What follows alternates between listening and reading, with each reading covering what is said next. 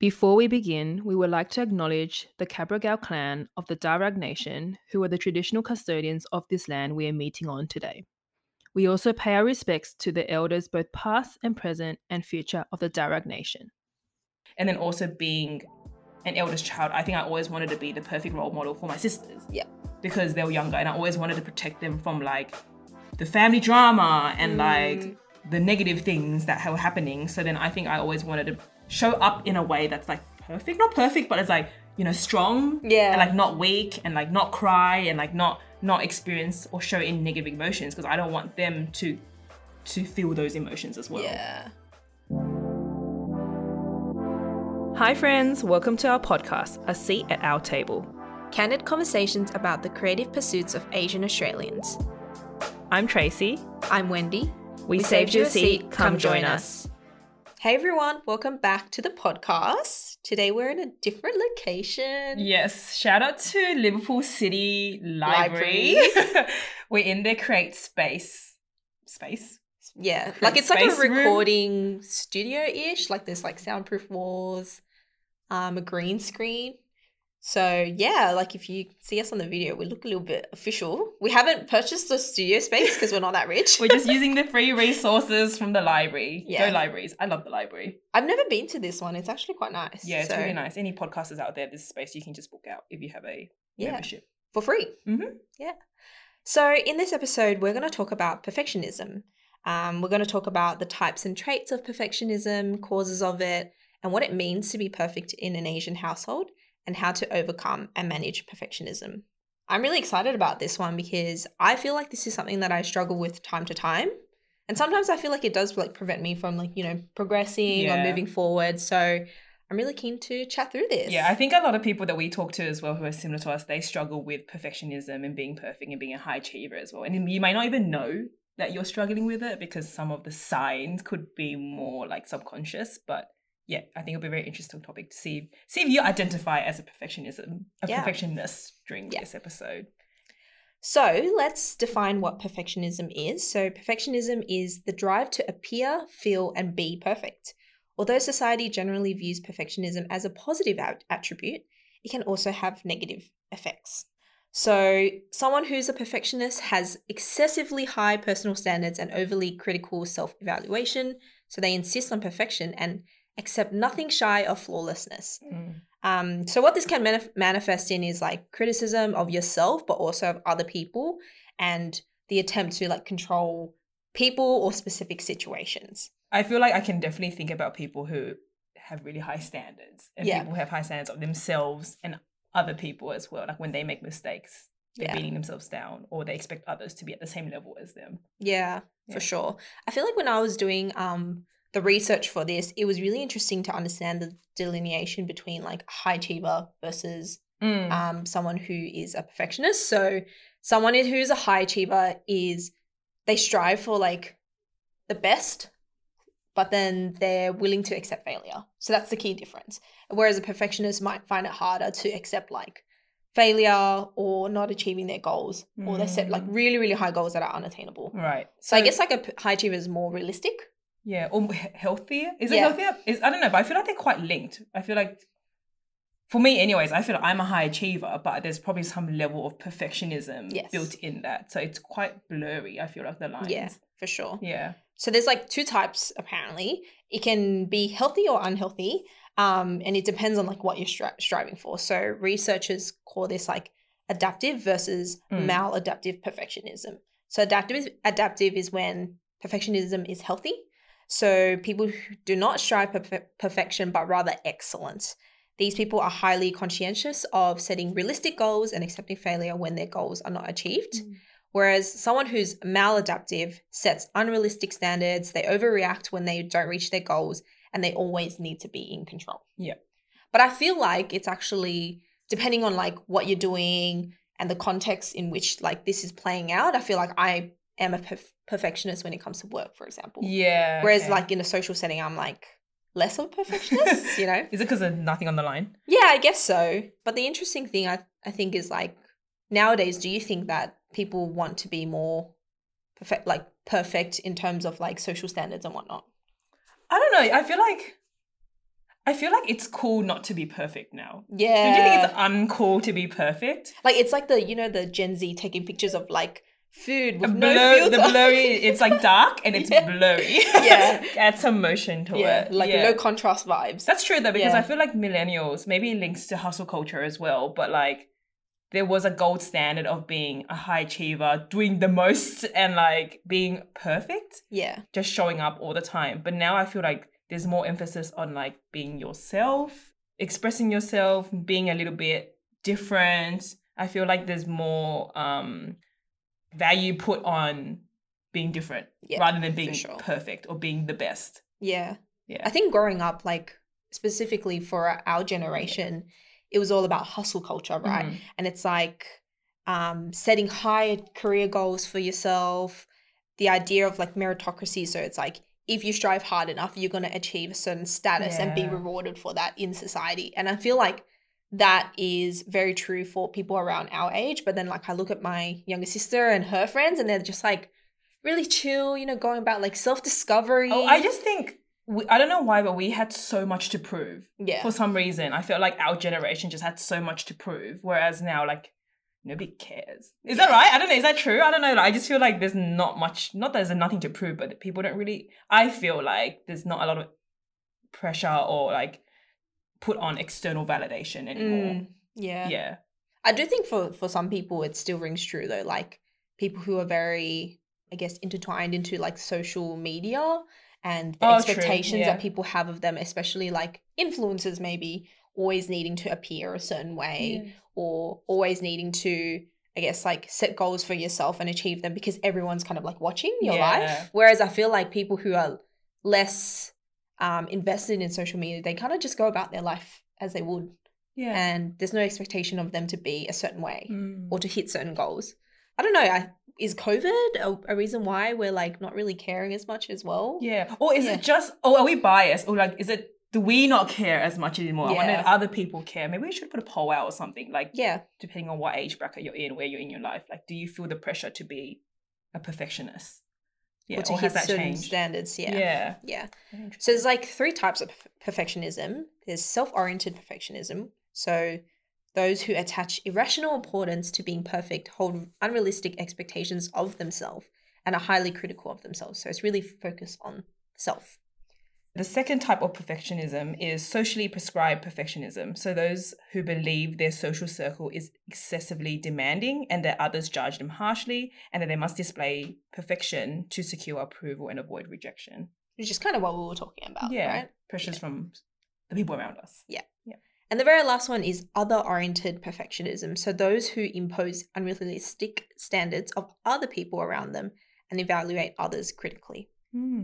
I feel like I relate to that one the, the least. The least. I thought, I thought you were going to say the most. I was like, what? Too busy thinking about myself, all right? Well, that's what I mean. I feel like one thing that a school teacher used to teach me was like people are thinking more busy thinking about themselves than what you look like. You know what I mean? Or about sure. you. So if you're like going to work worried about a pimple on your forehead, like most likely your manager or your workmates are thinking about their pimple on their forehead.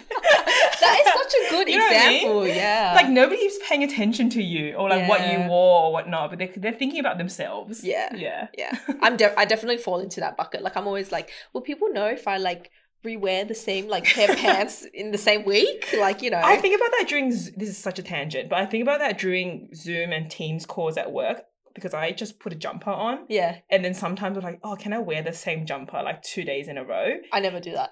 You never wear it two days. In a No. Well, I do because I reframe it. and I was like, do I remember what my workmates wore in the Teams meeting yesterday? And I do not. Well, I I do. Oh. okay, maybe I should be changing my jumper. like I'm not judging. Yeah. people. I just You have, do? I just notice those details. Oh, Like I notice if someone's wearing like black jumper one day or like a Patagonia jumper the next. Really? day. So do you Yeah. notice if they wear the same thing twice on Yeah. the Zoom call? Oh, okay. Then Yeah. this, this disproves my entire. This, my entire. It's just it just comes down to like what you care about because I think because I'm so self conscious of myself. Oh, like projecting. Yeah, I take a notice like what it is for other people as well. Okay. Yeah. I mean, I might wear the same jumper like Monday or Friday, but I will never go like Monday, Tuesday. Oopsies. well, someone let me know if they notice if I wear the same thing twice. No. Anyway, moving Anyways, on. um, so do you see yourself as a perfectionist, and like to what degree any of those types resonate with you? well, like I said, I think I'm self-oriented, like perfectionism. I think that's the type that I resonate with the most. To be honest, I don't really care what I look like in terms of like a social setting. I think I've cared less as I've grown up. Yeah. um, and more confident in myself. Mm. Um, but I think I am a high achiever rather than a perfectionist. But sometimes I do recognize that I display like traits of perfectionism when it comes to very particular tasks or goals. So, especially if it's related to my career. What about like cleaning? Oh yeah, cleaning to a certain degree. Like Yeah. having a messy place really makes me uncomfortable. Um, but I don't think that's perfectionism. I think that it's just like Cleanliness. cleanliness and like living like a decent human being. You know. Yep. Okay. like I, I just feel like if I ever want to invite anyone over, my place will be clean Yes, enough yes, for them yeah. to come over. Yeah. But um, going back to like perfectionism, I think it's just like I really care about my work, and I feel like, for example, if my designs are not up to my expectations, I kind of feel embarrassed or scared to show it to people because I don't think I'm proud of it.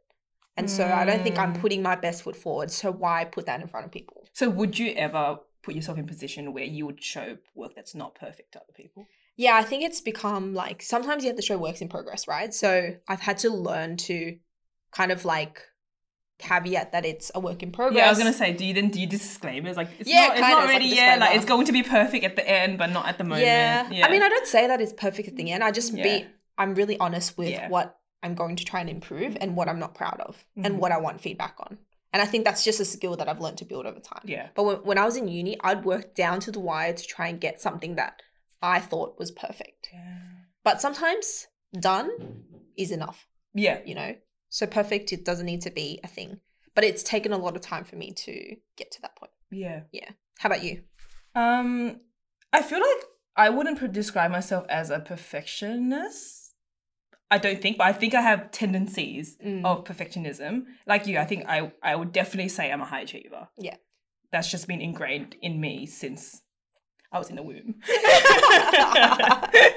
um, and I feel like I'm kind of driven by the need to achieve and be successful rather than the need to be perfect. yeah I don't know. It's a bit of a slight difference, I guess. Yeah. I'm not trying to be perfect because I know I'm not perfect, and I feel like I'm quite messy. Like as in, like my life is a bit messy. Like I don't really need things to be perfect, but I Yeah. need things to be successful. Mm. I need things. To, I need to achieve things. So I think there's a slight difference, but I think that I relate most to the self-oriented perfectionism because that's kind of like driven by myself and like the importance of achieving to a high standard Mhm.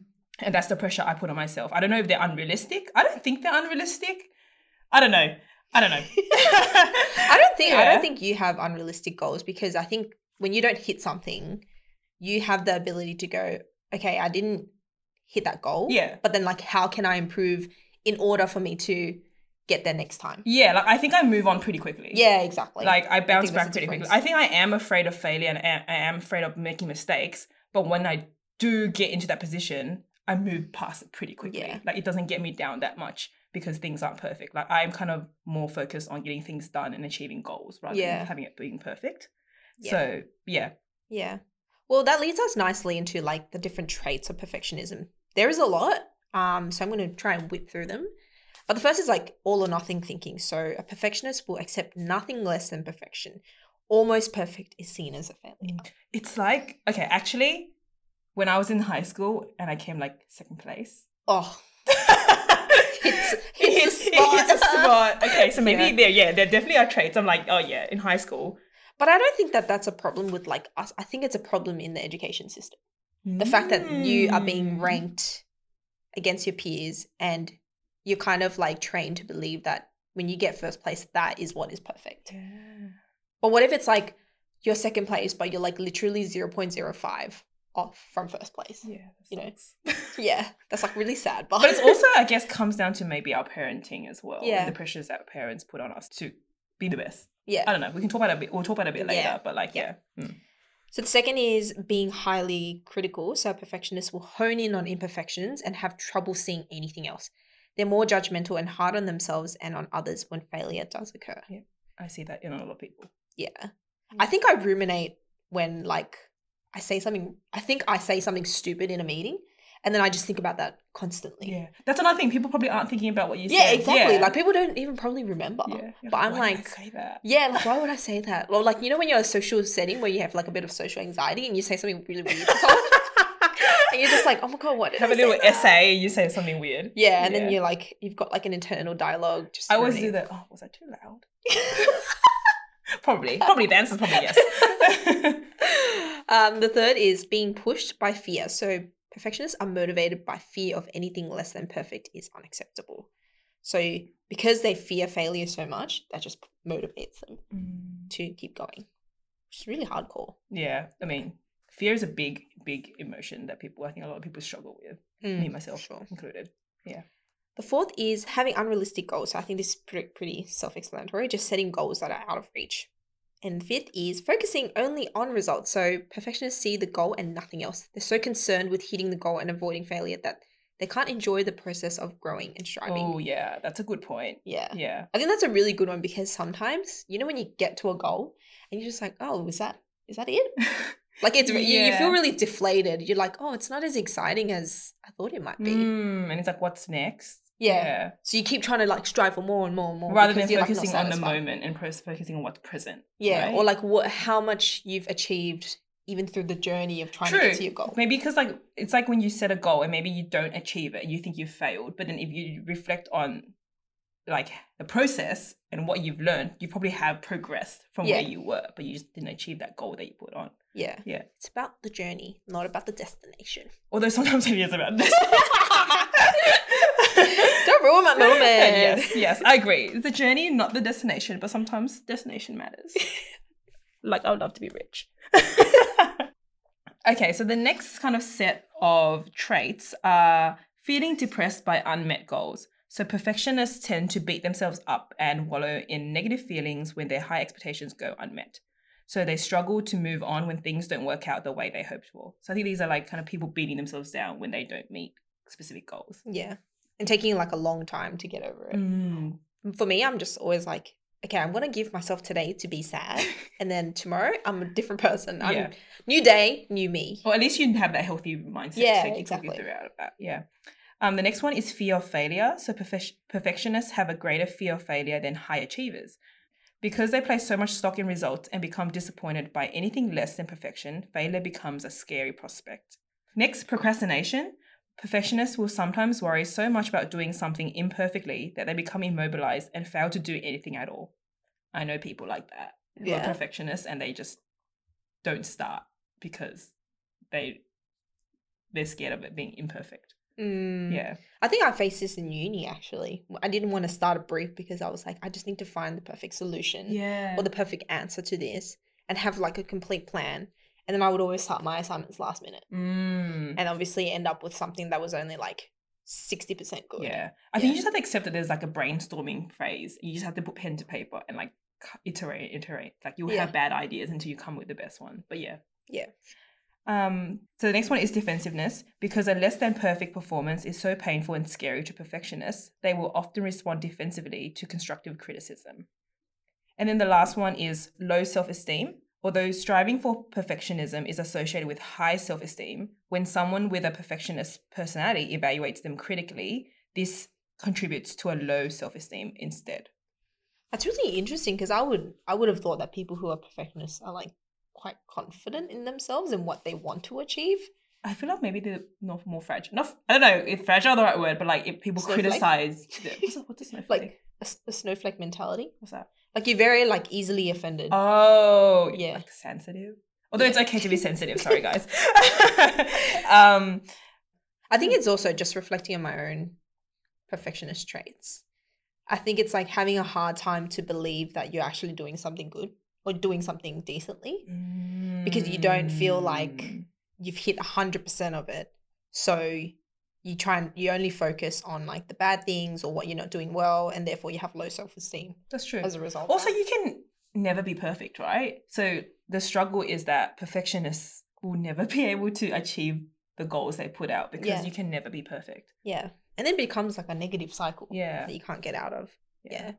But I feel like to a certain degree, like I actually identify with a lot of these traits. Like there is a lot there, but I think I wouldn't say that these kind of show up in my life in the extremes that were described, but it's more so like just resonating with things like the all or nothing thinking. Like I always want to give 110%, or I'm never going to be satisfied. Yeah. Or I'm going to be like disappointed in myself for not giving Yeah. 100%. But I think it's like there are some things that happen in your life, and then maybe you can only give 60%, you know? So that's totally fine.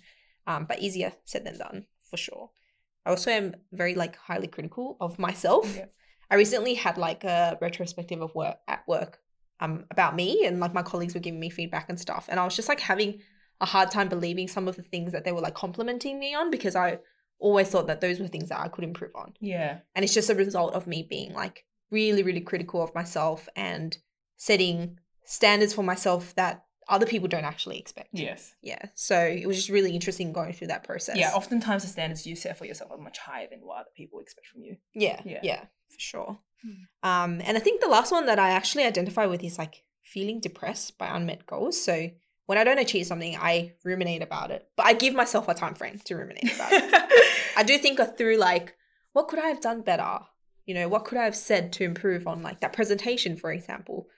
But I think previously it would normally lead to like negative cycles of thinking, and then I just like can't get over it for like Yeah. a whole. Does it like affect you in terms of you can't do anything else until Yeah, you get over it? Yeah. I think it's like an example would be like if I didn't do well in a volleyball game, for example, I'll go home and I kind of like mope about it, and I don't really want to do any like housework, for example, and I'm just like, I just want to be a couch like, potato. I'm depressed. yeah, I just want to like you know sit in my emotions and be sad. Yeah. But then I kind of give myself like it's just today, and then tomorrow, new day, let's work on improving. Mhm. So I think it's taken time though to develop that. I don't think it's like it's easy to just tell yourself to do that. It's just become a habit for myself, or like a way to manage. Yeah. Yeah. How about you? Do you identify with any of these traits? Yeah, I think so. I think although I obviously said that I don't, I wouldn't outright call myself a perfectionist. Like I definitely relate to a lot of these traits. I think the main, more so tendencies. Like I don't think they're maladaptive or anything, but I do kind of notice these traits. I think two. One is being highly critical. So similar to you, I think I put a lot of kind of expectation or pressure on me to do well, and I think being highly critical of myself means I'm just more self-aware or about my weaknesses. Mm. So I'm more critical about the things that I'm not good at rather than the things I'm good at. Like I yeah, most of the time I'm kind of like, oh, that was that was so bad. Like I did so bad because of XYZ, but I don't really see the good stuff Mm. that I've done in whatever task it is as well. So I think definitely being highly critical and like I think it leads me to thinking about like the worst outcomes, which is probably why it leads to me being anxious about things as well because I'm constantly anticipating the worst outcome. If I have to perform in a certain in anywhere, I'm kind of like, oh my god, I'm gonna do this, that, like this is gonna go wrong, all the things that could go wrong, and then that leads to me being in a little anxious cycle about it. So I definitely relate to that. Um, and then I think the sec- second one that I relate to a lot is the fear of failure or being pushed by fear. I think now these days not so much, but I definitely related to it like in the last three years or so like that. I think I've noticed that I'm driven by fear of not making mistakes and not failing. Mm. I'm like already cringing before I try something because I don't want to fail. Yeah. Or I don't want to see be seen as lesser than. Yeah. Like, I don't want others to perceive me as like inadequate or not good enough. Yeah. Yeah. I think like actually an observation is I feel like we are more um we tend to try and be more perfect when it's when we're exploring something that's new to us. Yeah. So when you're trying to build a new skill or you you're going to a new workplace or you're going to a new industry and you kind of like are a lot more self-conscious about you, your performance, like what you're achieving because you're really conscious that it's a new space and you got to impress people Yeah, I as well. Why though? Yeah. I feel that in like sports, for example, when you're learning a new sport and it's like, or you're learning a new skill and you're like, oh my God, I don't want to be Bad. bad. yeah. I actually face this with pottery as well. Yeah. Like I started like what, three, four months ago. Yeah. And when I started, like I was really afraid to make mistakes. But then now I'm kind of like, when I don't have a good throwing day, for example, I don't make pieces that I'm happy with, like just accepting that Yeah. that's that because I can always make a new piece Yeah. you know so i think it's like you're just more conscious of it when you're learning something new or when you're in a new environment Yeah, I agree. When I'm uncomfortable, then I kind of default to that set, the critical thinking. But it's more so also like in group settings when I'm being compared to other people as well. Like I give volleyball as an example. When we first started, I was just, just like more motivated by fear of like, oh, my god, the ball's coming to me. I'm going to shank the ball, or like, I'm not going to be able to pass this ball. I'm gonna affect the rest of the team. They're going to think I'm shit. I'm going to be the worst player on the team. I don't want to be the worst player on the team. Like this cycle of like Yeah. bad, really bad thinking was in my head at the very beginning of volleyball, and I think it's because also I'm like, personally, I don't think I'm naturally gifted in anything. So I feel like I need to work a lot harder because I'm not naturally gifted in things. But then that pushes me to be scared of failing. If that makes sense. Yeah. Yeah. I don't know. Yeah. No, for sure. Yeah. I feel like that makes that makes a lot of sense. Yeah, but then I think like over the years, I've learned to, especially two years ago last year, whenever we talked about it, but I really learned to reframe that thinking and, you know, learn without fearing. I said that, I think I said that in one of Mm. our previous episodes that like that's a mentality that I've tried to adopt is like learning without fearing, like what's the worst that can happen and really focusing on the process and getting better rather than the outcome Yeah. for example, like when you go into a volleyball game, I'm not trying to like it would be great to get the win, right? It'd be great to win, but I don't want to put the pressure on our team and us to go, let's go in for the win. Yeah. It's more so let's go in, have fun, play our best, let's hustle. Like focusing on the process yeah. and getting better and having fun. And then hopefully that will lead to the outcome of winning. yeah. Rather than putting the pressure of let's go in and win. It doesn't really help. Mm. Yeah. Yeah. I think the same can be said about like a lot of different circumstances, like work, for example. Like, I always just try and focus on like, what are we trying to achieve today Mm. and how we're going to get there? And then how does this contribute to the big goal? And it's like, if we don't hit our goal by the end of the day, it's like, okay, how do we fit this into like tomorrow? Yeah. Because then I also feel like you aren't um, able to pivot or like adapt to the situation when you just have this big goal looming over your Oh head. yeah, I have a previous workmate Yeah. who, like, I definitely think I would describe them as a perfectionist, Mm. and like when things didn't go the way they wanted it to go, they would be really, really stressed and wouldn't know what to do. Yeah, so I Mm. definitely see that. Yeah, it's a lot more unproductive, right? Yeah. Yeah. I was really curious to understand like what causes perfectionism. And there's a couple of things. There's things like fear of judgment and disapproval from others, which we have kind of talked about. Um, there's like having a mental health condition associated with perfectionist tendencies, such as like OCD. Also, like poor self esteem, feelings of inadequacy, needing to control the situation, tying your self worth to achievements. But the one that I found really interesting was like early childhood expectations. So, having parents with unrealistically high expectations. And the example I was thinking about was like tiger parents in Mhm. like Asian households. I feel like my parents weren't tiger parents, yeah. but I feel like there was an expectation to achieve a certain like level, um, whether that was like schooling or just like you as a human being, how you should present yourself in the outside world.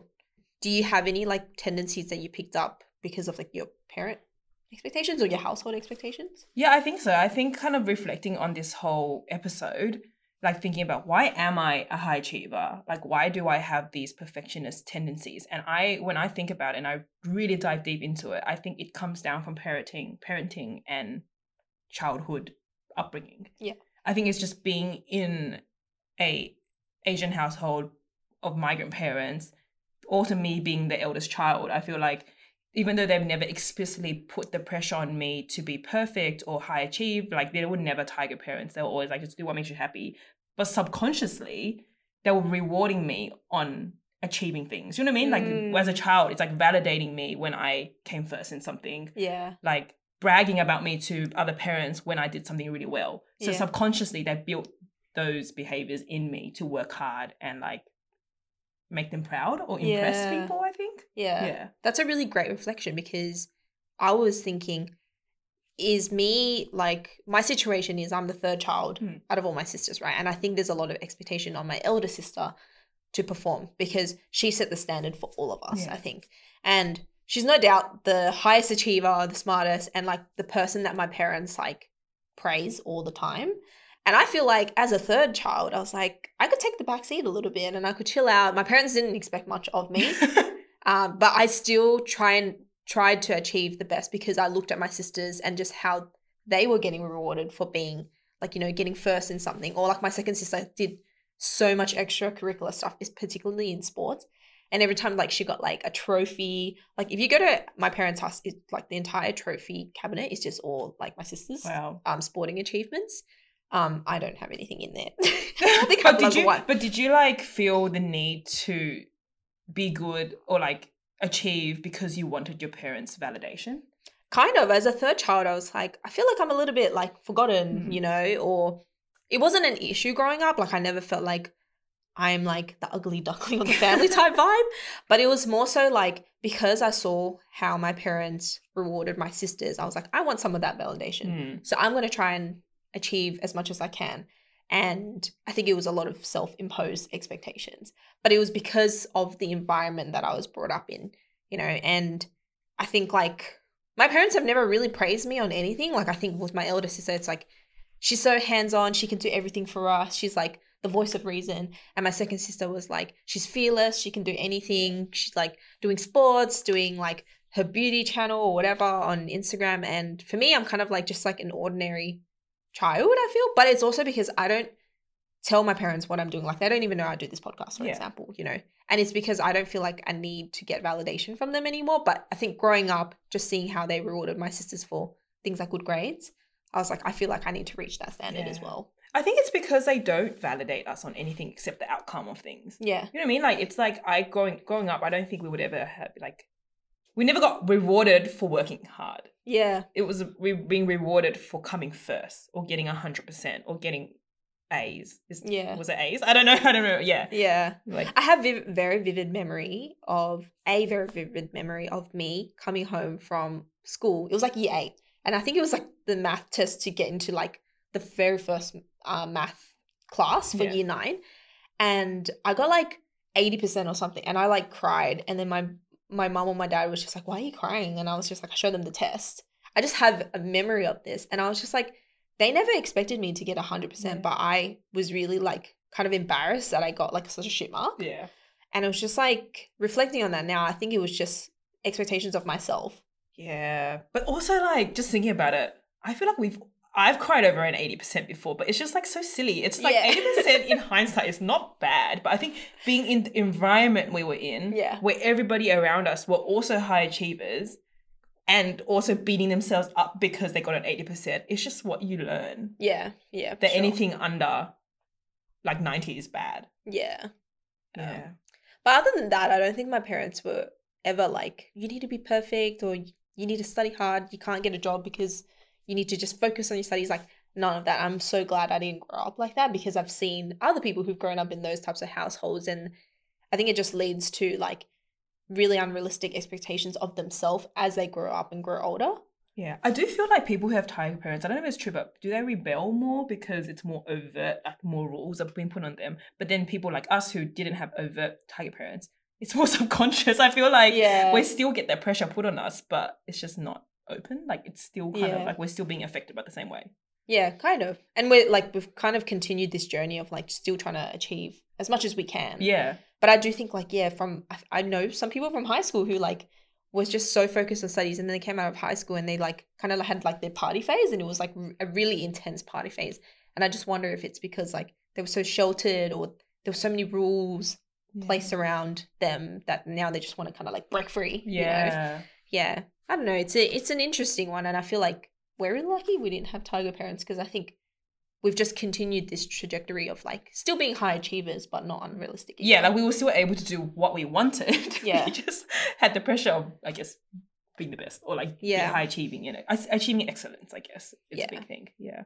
i was trying to like find like articles to justify like what does perfectionism look like in an asian household it's actually really hard to find stuff so I, I guess we can only speak from personal experiences. But i did find like one blog from a psychologist from new york. Her name is dr snehal kumar and she kind of listed a couple of reasons that i actually really really resonated with. So the first is like our families may couple their high expectations with criticism or punishment. So as a result we may have begun to associate our worth with our accomplishments and our mistakes with immense loss and pain. The second was like to uh, being taught to be attentive to the family or community in a way that seemed to exclude or minimize your individual perspective. So, as a result, we may feel more disconnected from our own experiences and focus excessively on what others expect. The very real panic inducing, like, what will people say phrase in the South Asian community is a great example of this.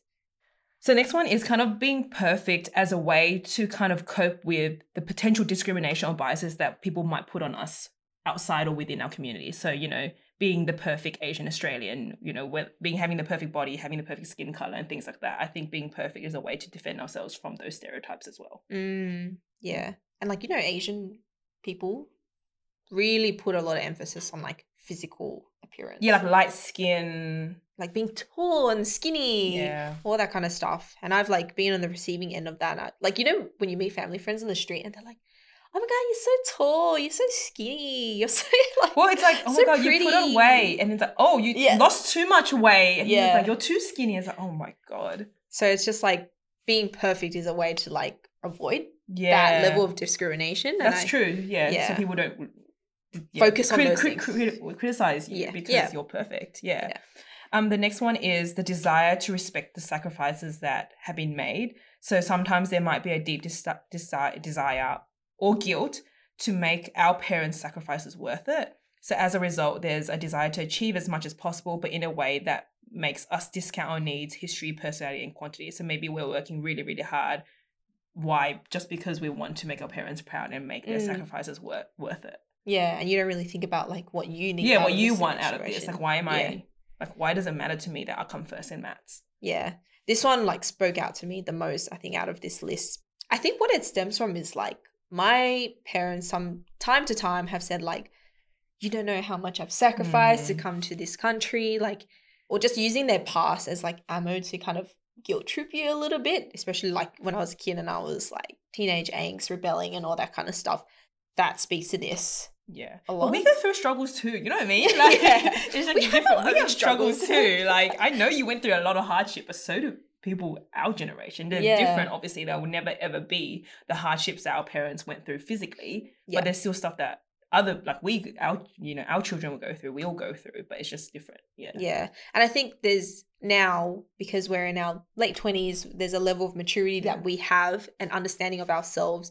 And I think I feel more comfortable trying to make my parents understand like the struggles that I face Mm. that they may not understand as well. So I think it's like growing up, you kind of like go head to head with your parents a lot because you don't understand where they're coming from. They don't understand. You feel so misunderstood as a child, but I think now I'm at a point where I can help my parents understand. Yeah. Yeah. And the last kind of reason is it could be a learnt pattern of motivation through fear. So many families um, might be zero to three generations away from living through a traumatic experience that force a fear based or can't afford to make any mistakes approach in life. So many family members may not have learnt how to motivate using joy and empathy because I guess they were driven by fear. Um, As a result, we may have been given the only tools that our families understood as effective in helping with motivation and survival. Wow, that's pretty deep. Yeah. Because I guess our parents never knew what it was like to be motivated by joy and empathy because they were driven by fear. They literally lived in war torn countries. Yeah. And it's like physical fear for their survival. Yeah. So I guess the tools that they passed on could potentially be as a res- a result of that. Yeah, for sure. It's like I think about my parents and having to come here with like two kids. I wasn't born at the time and trying to set up a family here with nothing. Mm. Absolutely nothing. No family, no like I guess knowledge of what this world is like. And like we've been on exchange. Like setting up in a new country is freaking scary, right? So you can only imagine like their mindset was just so focused on I just need to survive. I just need to provide. And like making family." mistakes were actually costly. Yeah. You know what I mean? That's why they couldn't afford to make mistakes because it could actually cost their lives. Yeah. I feel like my mom now is just like, you know, like I don't worry about the things that I used to worry about anymore. Like I'm older now and I've lived here for so long and all of you are grown up now. So I think there's like, feels like there's less at stake for her. And I feel Mm. like she tries to find the joy in the little things as well. Oh, that's awesome. So it's nice to see like the change in her mindset. But I think um growing up, like, Like not survival really- mentality. anymore. yeah, yeah, exactly. Yeah. So after kind of reflecting on these potential reasons for why, you know, in an Asian household we might be more pressure to be perfect, do you feel like, you know, there was any specific pressure that was put on you to be perfect, the perfect child in your household? I know we talked about it before, but anything you want to build on that? So I think other than the things that I've said, I there's something that I think I still struggle with today, and I have a really recent example to to showcase this. But I think I still fear like making mistakes and admitting those mistakes to my parents because I'm just afraid of like how they'll criticize me. I always just think the worst. Like I think um an example is like recently maybe like a few months ago, like I got into like a minor car crash, right? And it was my fault. Um, and my parents were overseas and I was driving their car. So the fact that like I think the first my initial reaction was like, how can I resolve this without them knowing? Yeah. So like, is it taking the car to the mechanic and getting it fixed? But it was like too expensive rather than going through insurance, you know. Um, but then I called them up, and then maybe it's because they're on holiday in a good mood. The holiday mode. yeah, the best time to crash the car. yeah. But I was like, I showed them the photos, and I was like, explain the situation, and then like they were really understanding. They were just like, this is why we have insurance, and like my th- first thought was just like, oh my god, the premiums are gonna go up. Like how? Like it's just money at the end of the day, and it's like the thing that you would normally focus on is like, is everyone okay? I guess like what I learned from that is just I just didn't want to burden them, and I felt like what I did was gonna set them back like a lot. But then they were surprisingly really understanding, and I think. Yeah, I think that was like a scenario where I was like, oh wow, they're actually not as critical of me as I thought. How about for you? Um, I always learnt that hard work is all you need to achieve things. Mm, Like you don't have to have a gift, you don't have to be skilled, you don't have to be talented. As long as you work really hard, you can get what you want. yeah. So I think that behavior was also built into me that I just learned to really, really work hard to get the things I want to, which is kind of contributed to me being more of a high achiever, less of a perfect child. But like, I think it's like the perfect storm to like create a perfect child, if that makes Yeah. sense. Because you're forcing them to like, not forcing them, but like you're driving, making them work really hard. Then you're praising them when they do achieve things. So that's all they really know as a Yeah. child. And then also being an eldest child, I think I always wanted to be the perfect role model for my sisters. Yeah. Because they were younger and I always wanted to protect them from like the family drama and like Mm. the the negative things that were happening. So then I think I always wanted to show up in a way that's like perfect, not perfect, but it's like, you know, strong Yeah. and like not weak and like not cry and like not not experience or show any negative emotions because I don't want them to to feel those emotions as well. Yeah. Mm, that's really interesting because, like, you know, when you you're crying, Yeah. you're like full sobbing, and your like shoulders are shaking, and your parents like, "Don't cry, stop crying." I've never cried in front of my parents. really? Oh, I think I'm embarrassed to cry now. For Actually, sure. no, I have. once. I've cried in front of my mom once like two years ago when I went through like my breakup, and that was like really crazy because I was just like, I think that was the moment where my mom and I had a heart to heart, and I was just like, wow, like showing emotion, this is really weird, but it's like I couldn't hide it, you know. Mm. But most of the time, you try and hide it from your family because, like, gro- growing up, you've be- you've been told like, don't cry, it's a sign of weakness, yeah. you know. Um, or they let you have your cry and then like, okay, now stop, you know. So I feel like people that I know who are also like Asian Australians growing up in an Asian household are or like afraid to show emotion or like they see it as a sign of weakness. yeah. I, think I guess we never learned it because our parents don't really show emotions. I've never seen my parents cry in front of me. Yeah. So the last little section that I thought would be good to talk about is like how to overcome and manage perfectionism. I recognize that we have kind of talked to our own, um, I guess like methods of overcoming it. But um, I came across a Harvard Business Review like article, which I thought was really good, um, which summarizes like how we can manage our perfectionism. So the first one is see the big picture. Shift your mindset to focus on what's important and maximize the impact of your work. Recognize that just getting it done is a decent goal. You're going to be less perfect about some things, so you can concentrate on what's important. So that's kind of what we talked about, you know, Yeah. getting it done. Next one is adjust your standards. Recalibrate your standards by showing your work to someone else to assess if it's good enough. Mm, that's really important because it's like the power of showing work in progress. and getting like rolling feedback. That's something that I really believe in in my work. Yeah. Next, create a checklist. This will help you follow a process with discrete and measurable goals. And once the list is complete, it's an indicator to say you're done rather than working and working and working and working and trying to make something perfect. Just, you know, Yeah. know- Sometimes I know fall when into it's that done. cycle. Yeah, know when it's done. Yeah.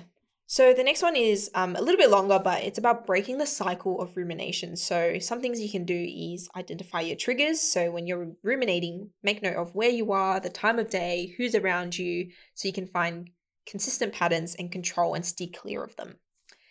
Um, the next one is don't trust your first reaction. So give yourself time and distance before taking action. You could be blowing it out of proportion if you don't, and you could be acting impulsive as well. I think. I think this is something that I actually really struggle with. I always want to get shit done like now, Hmm. but sometimes taking time and thinking about the situation is um, provides more positive like benefits than um, just getting it done straight away. The next is seeking a diversion by doing something cognitively absorbing. So 10 minutes on mundane tasks make break the chain. I sometimes do this with like housework when I feel like stuck on a design problem and it actually really, really helps. Yeah. Yeah, because I'm not like going down this like spiral of negative thinking. Yeah. Um, and the last one is to think positive. So reflect on times in your past where you've been successful. You'll be able to see that you've achieved a meaningful outcome despite not being 100% certain of success in advance. And this will help you learn from past experiences. Yeah, I, I like that. I think uh, to build on that, I think it'd be good to like also compliment other people on what they've done well. I think it really helps people get out of their rut as well. Other people who are like beating themselves up. Yeah. I always try to compliment and like validate that they've done really well as well. Yeah. Or just say like you've come such a far way from Mm. where you started. Like, you know, remember when you used to have this problem and now Trust it's like you're so good. Yeah, yeah, for sure. Um, the next is to get perspective. So talk to someone about your tendencies and be open and honest. I think that's really helpful for people like picking out like things that you think might be flaws are actually like good things and vice versa as well. And lastly, monitor your progress. Reflect on moments where you avoided tasks due to fear of mistakes instances where perfectionism was not worth it, and any times you took action even when things felt uncertain but ended up moving things forward. Well, I hope those um, little tips were helpful because I think I exercise some of this in my day to day, and it's really, really helped, especially around like rumination. Mm. Yeah, and giving myself that kind of time to ruminate and then like get over it. I think like setting those boundaries for yourself is really, really important. Yeah. Yeah. So, on to dinner table questions. What is the last thing you took a picture of, Tracy? Um, I need to check. I know what I took a picture You of. You do? Yeah, it was a picture of Tracy sitting in Liverpool Library recording room because I just wanted to commemorate like this setup that we have. My last picture, can anyone see? It's a picture of uh, a random selfie of me and some friends at the train station after my birthday dinner. And it's like A, from s- a silly, a silly front camera Yeah. selfie and it's like from down below. from down See below. the chins. Yep. Okay, we'll just put it up. yeah. Yeah. All right. What is your favorite slash least favorite house chore? My favorite house chore is um Does anyone have one? I do. I like doing laundry. I like washing laundry, but I hate taking it down. I don't like folding.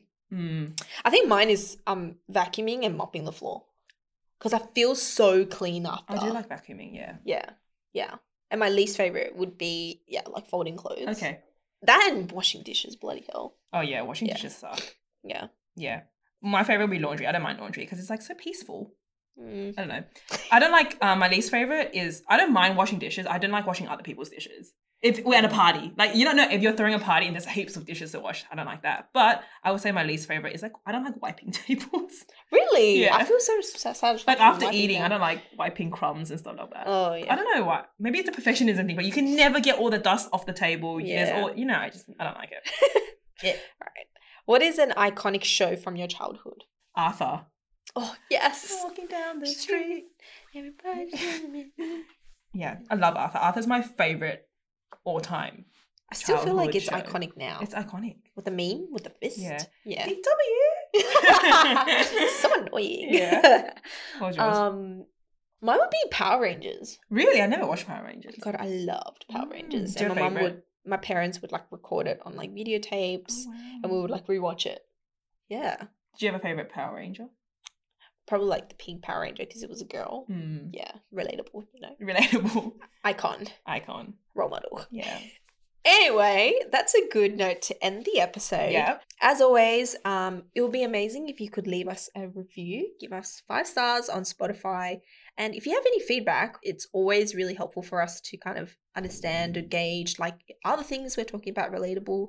So DM us. You can even use like the Spotify Q and A. Yes, you can. If you like, yeah, if you like the show, let us know. Yeah. Thank you. Anyways, until next time. Bye. Bye.